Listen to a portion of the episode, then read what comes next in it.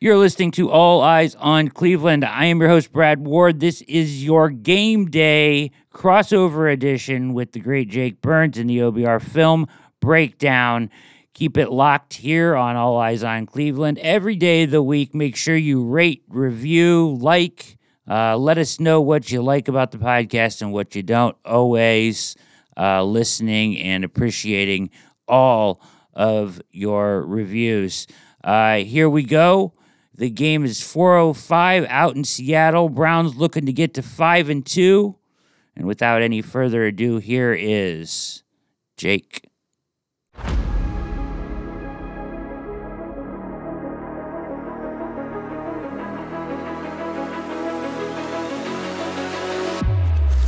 What's up, everybody? Welcome into your game day preview. Releasing this one a little early because it's a combined effort on the OBR film breakdowns part. We got a guest coming up in a little bit.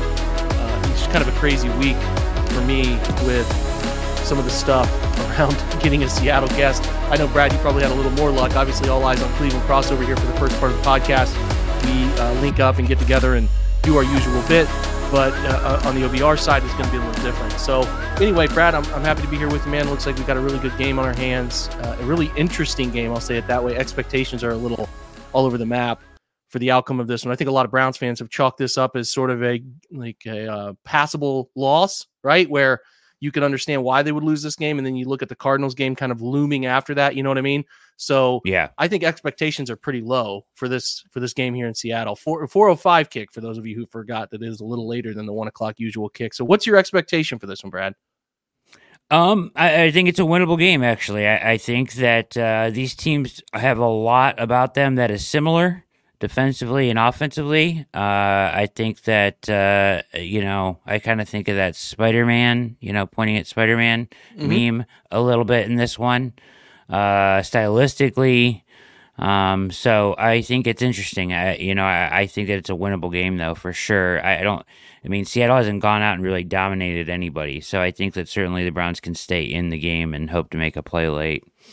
Agreed. It's it's interesting that it is a game they can win I feel like a lot of people have sort of less less the case in the 49ers game where everyone presumed that was a loss.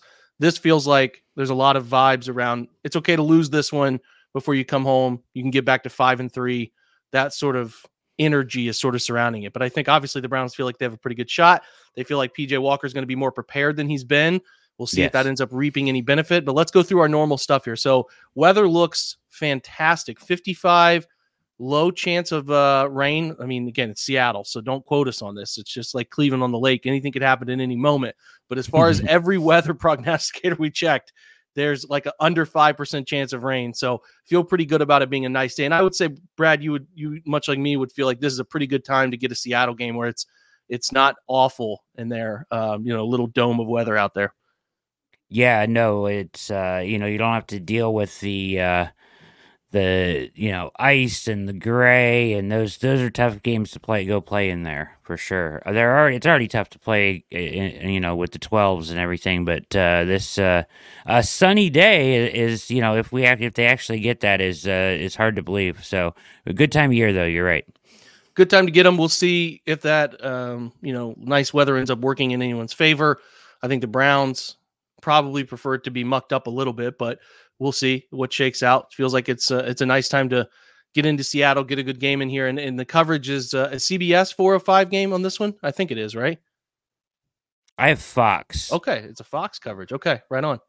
Who's covering Fox TV one? coverage? Uh, Adam Amin, Daryl Johnston, and Pam Oliver. That would be Fox, I believe, right? Yeah, so, that's right. Um, yeah, 405 Fox game.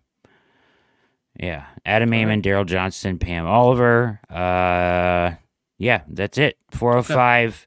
Browns games have been running kind of long lately, so uh, you know this one could uh, go into the evening, early evening. Yeah, could could run right into our 7:30 kickoff show, right? The uh, wrap up yes. that we normally do. Right on. All right, so we have two things we have to hit on still: betting and then uh, the officiating crew in this one. So let's let's do this quickly. So betting, I know you have a couple that you really like. What's the over under and spread as it's sort of settling in here on late Saturday? Uh, yes. So it is uh th- three and a half minus three and a half. Uh, Seattle is laying three and a half, so minus three and a half to Seattle. Uh, and the over under has kind of been all over the place. I saw it as low as like 35 earlier this week. It's up to 37 and a half now and kind of settled in that range. So uh, still low scoring.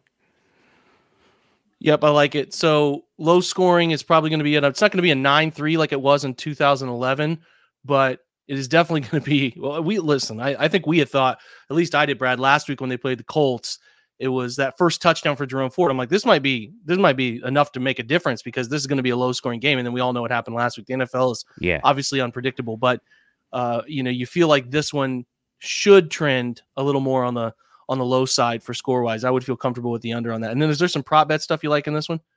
Yeah, I'll hit that stuff now. Uh, if you do look at Seattle's totals, they have been somewhat low throughout the uh, year, even in their wins. So a lot of 17 14 2014 stuff like that so uh, here we go here's what we like uh, for the prop bets this week i'm going right back to cooper i know he was down last week but if somebody's going to produce on this team eh, granted there's no running backs available on the board at the moment uh, with some question around who's going to play there so uh, i'm taking cooper with the watered down number of 50 and a half yards and his reception number is at three and a half uh, I think that's way too low. So I'm going Cooper over 50 and a half, over three and a half receptions. I like D Hop over a field goal and a half. And then I like PJ Walker to go for uh, the line is a half a touchdown pass. So I like him to get one there. And I like Geno Smith to go over half an interception. So for him to throw an interception. So get a touchdown pass, an interception, two field goals. Cooper over 50 and a half, Cooper over three and a half. Throw it all together, and I like that as a little parlay. Like it. Brown Seahawks kicked off first time they ever played back in 77. It has been dominated by the Seahawks, 13 and 6 all time. Recent contest was a 2019 game that the Browns had every chance to win, lost 32 to 28. Then the time before that is a 2015 trip out to Seattle, which the Seahawks dominated and won that one 30 to 13. The 2011 game was sorry, not a 9-3 contest, it was a 6-3 contest. I apologize for messing up one of the more unique box scores that you will ever see. And if you recall, hmm. I believe that was a Charlie Whitehurst against Colt McCoy game. So there there's some nostalgia for you. 2007 the Browns won that one 33-30. I can't remember was um the quarterback of that one if it was if it was it was Anderson. All right, so Derek Anderson, Matt Hasselbeck battle back then. And then the only other ones that are relatively close past the 2000 mark is 2001. The Browns lost 9 6. So they've had a 9 6 and a 6 3 final since the turn of the decade, or sorry, turn of the century. And then a 34 in 2003, a 34 7 Seahawks win. So again, 13 6 all time Seattle. The last two games have trended towards Seattle's direction. The Browns won an ugly one in 2011. Maybe they can do that here a little more than a decade later, try to repeat something like that, maybe a 16 13 or something of that nature in a in a score column. Uh, what, you know, is that the vibe you have too, Brad? Low scoring, or do you think it's going to be surprisingly high scoring? No, I think it'll be low scoring. I, you know, I think that uh, I like that. That I think it'll be right around that line. I would stay away from an over under on this one. Officiating crew. Do we have an officiating crew information on this one? We do. We've got Bill Vinovich on the game. Now, Vinovich is an interesting guy. He was in the league until 2000 uh, six, I want to say, or something like that, uh, and then left due to heart issues. Came back later in his career. Uh, some real quickly, some key games that he has been on for the Browns. I have uh, he was on the Halloween Cincy game last year, the big win 32-13 Browns. Uh, he was also he was on two wins last year for the Browns. He was on the Commanders win as well, 24-20. Uh, back in uh, 21, he was on the Chiefs Browns opener. And in 2020, he was on the shootout with the Ravens 47 42. Uh, the uh, Lamar coming out of the uh, locker room game there, I believe, if that's right. Uh, so yeah, he was on those ones. Uh, what you're going to get with him is he is, uh, you know, trends here. He has a three to one ratio uh, on offensive line penalties versus defensive line penalties, which is interesting. Uh, so he calls a lot more of his penalties on the offense. Uh, real quickly, the Seahawks are are actually getting uh, penalties called on them uh, 59% of the time on the offense. So that actually plays to the Browns' hands a little bit. uh, as their tendencies. Uh, the Seahawks are the number one ranked team at drawing false starts in the NFL. Uh, so that's something to watch for.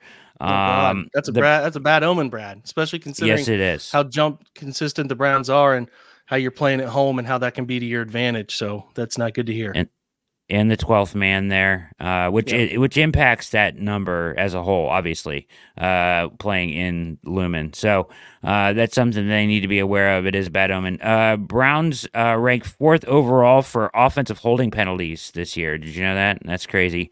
Um, uh, the chaos at the quarterback position obviously has contributed to that. Uh, the Seahawks are currently uh, co-ranked number one overall for roughing the passer penalties in 23, Jake. Uh, and no referee has called fewer roughing the passer penalties than Bill Vinovich. So, interesting. yeah. Uh, real quick, the bottom line, Vinovich, this is uh, from uh, Sharp uh, Analytics here. Vinovich is uh, 9, 6, and 1 uh, under. So he, his games have gone under most of the time. Uh, in 23, he is on a 5 and 1 under run uh, as far as the line goes. Um, so uh, 64% of the games in his career since uh, coming back in 2016 have been under the total. Um, yeah, so that that's kind of the some of the trends there. Uh, you know, uh, under 39 points is the play in this game, is what you know Sharp is saying as far as uh, analytics go. Um, and uh, Vinovich's total record is second to none uh, when it comes to uh, low scoring games. So there you go. He tends to uh, have a typically, this is interesting. Vinovich has typically been a quote unquote let him play referee, averaging more penalties per game uh, than in previous seasons so far in 2023, but teams overall are committing more penalties as a whole. So trending towards more penalties around the league, but he is a kind of guy that will let them play, according to this. So- Okay, fascinating stuff all around there. I think that it's funny to me when you, you bring up a- an official and I'm looking it up and I, I, you know, I don't recognize them without the gear on. Then they have the hat on and the stripes. Like, oh, okay, I've seen him before. That's that, him. That guy Yeah. a bell. So, all right, some good trends for the Browns. Some not so good, right? But uh, overall, I think it's a it's a good crew for this game, especially you like you talked about the low scoring nature of it. So hopefully the Browns can hold their water a little bit here with the snap count stuff. That's one thing that stands out when you talk through that sort of situation with what we saw last week. All right, let's shift over before we close here. How the Browns get it done. So if you think of how the Browns are winning this game, Brad, talk about what they have to do on both sides of the ball to get it done.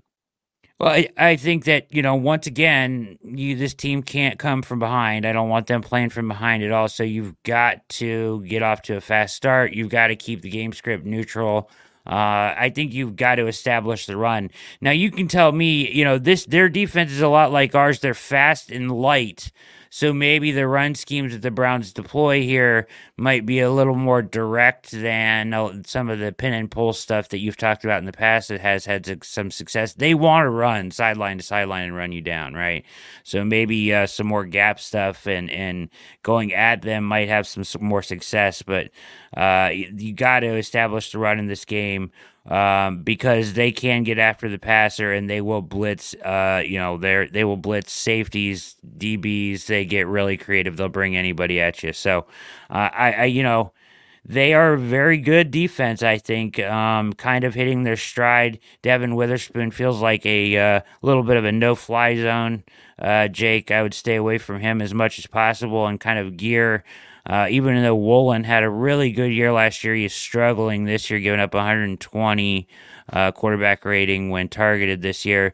And their safeties are giving up a good amount of uh, catches when targeted, even though they like to deploy those three safeties with Love, Adams, and um, the other one's escaping me now. But uh, there's three of them they like to run out there. Um, but yeah, and they got to play a clean game, right? They got to win turnover battle.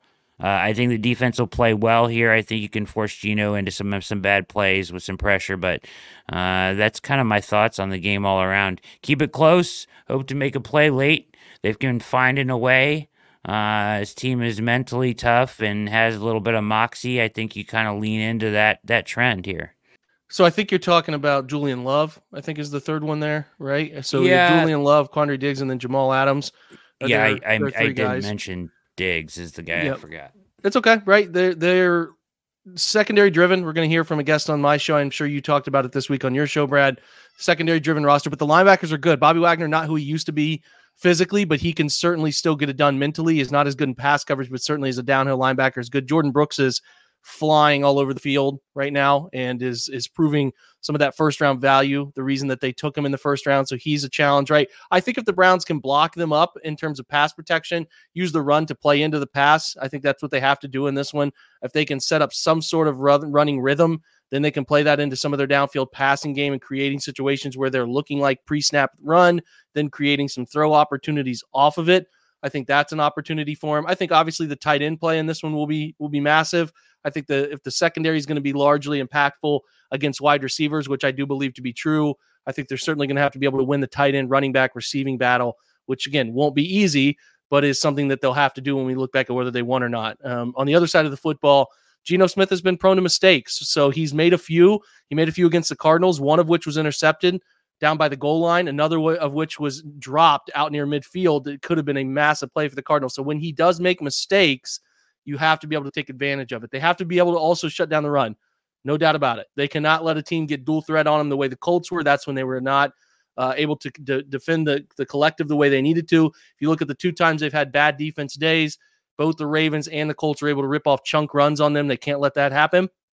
So if you can make them one dimensional, still hard because you know Jaxon Smith-Njigba is a nice player coming along. DK Metcalf getting back on the field, and we know how they struggle with the big physical wide receiver type sometimes. Obviously, George Pickens is another example of that type of wide receiver they have not had much luck against. And then we'll see if Tyler Lockett plays. But even if he doesn't, they have that Jake Bobo, who's a nice uh, rookie for them as well, playing pretty well. So it's a good group over there. But I think that their consistency is lacking, and I think Geno's not playing as well as he did last year. So I, they're not throwing up a ton of points, right? If you can keep them under, you know, 20 points, keep them in that uh, 14 to 16 to 17 range, you have a real chance to win the game. So, like you said, play from out in front. I don't think this is a game that you can come back in very often. I know the Browns got fortunate by virtue of turnover to come back multiple times. You know, eight lead changes in the last game. I don't see a yeah. repeat of that, even though it looks like Jason Peters is going to be starting at tackle. And I'm sure Myles Garrett, who had four and a half sacks against him last time, will have a chance to put his stamp on the game again. I think I think Peters is starting. I'm not sure if Stone Forsythe's starting. I there's a little bit of confusion there about what's going on, who will ultimately be out there on the field for the Seahawks. But the Browns pass rush has to dominate. They have to make them one dimensional, and that's the way to go. And they have to be able to play from at least in the range of seven points behind to seven points out in front. They cannot fall behind 14, 10, 14 points early because that makes them one dimensional, which then, as we know, is not a very good situation for them to be in. So, you know, again, you know, you talk about every team wants to play out in front early, every team wants to do certain things, but the Browns are truly not equipped to come back in games right now if they get one dimensional, right? There's no doubt about it. And they have to play an A game. They have to play one of their better games of the year. We know, like I would say that the offense is due. They're very much due to have a good game. They have not really put together very many good offensive games this year. There's a couple examples of that, Tennessee being one. But and you could say last week, but they were largely benefiting from defensive stuff, right? Turnovers, situations that put them into plus field percentage. But they need a game where the offense, and this is hard because it's PJ Walker, you're a little beat up at some spots, but you need to put together a good offensive game. They're due for one. If they do, they have a real chance to go out there and steal a game on the road, which would be, you know, imagine this, Brad. They get to five and two through all of the chaos that they've had. Deshaun shoulder, Nick's knee. It would be amazing for them to be five and two. And again, I think they're playing with a little bit of house money. I really do. A lot of people yeah. picking Seahawks. A lot of people think that this is a schedule loss traveling out west, all that stuff. They're playing with house money, and I'm going to be very interested to see if they have that us against the world mentality that they brought with the 49ers. You know what I mean? Yeah, I, I, do think they will. I and uh, that's how they should approach it. You know, their secondary is tough. You know, you we were talking about, but they are susceptible to. You know, Witherspoon is hyper aggressive guy. So a guy like Cooper, you think maybe a couple double moves or something like that, you could really get somebody in trouble and and, and take advantage of uh, a deep ball or or something there. I mean, he is a rookie and he loves to jump those under routes. So listen, this should be a fun one, man. This should be a fun one overall.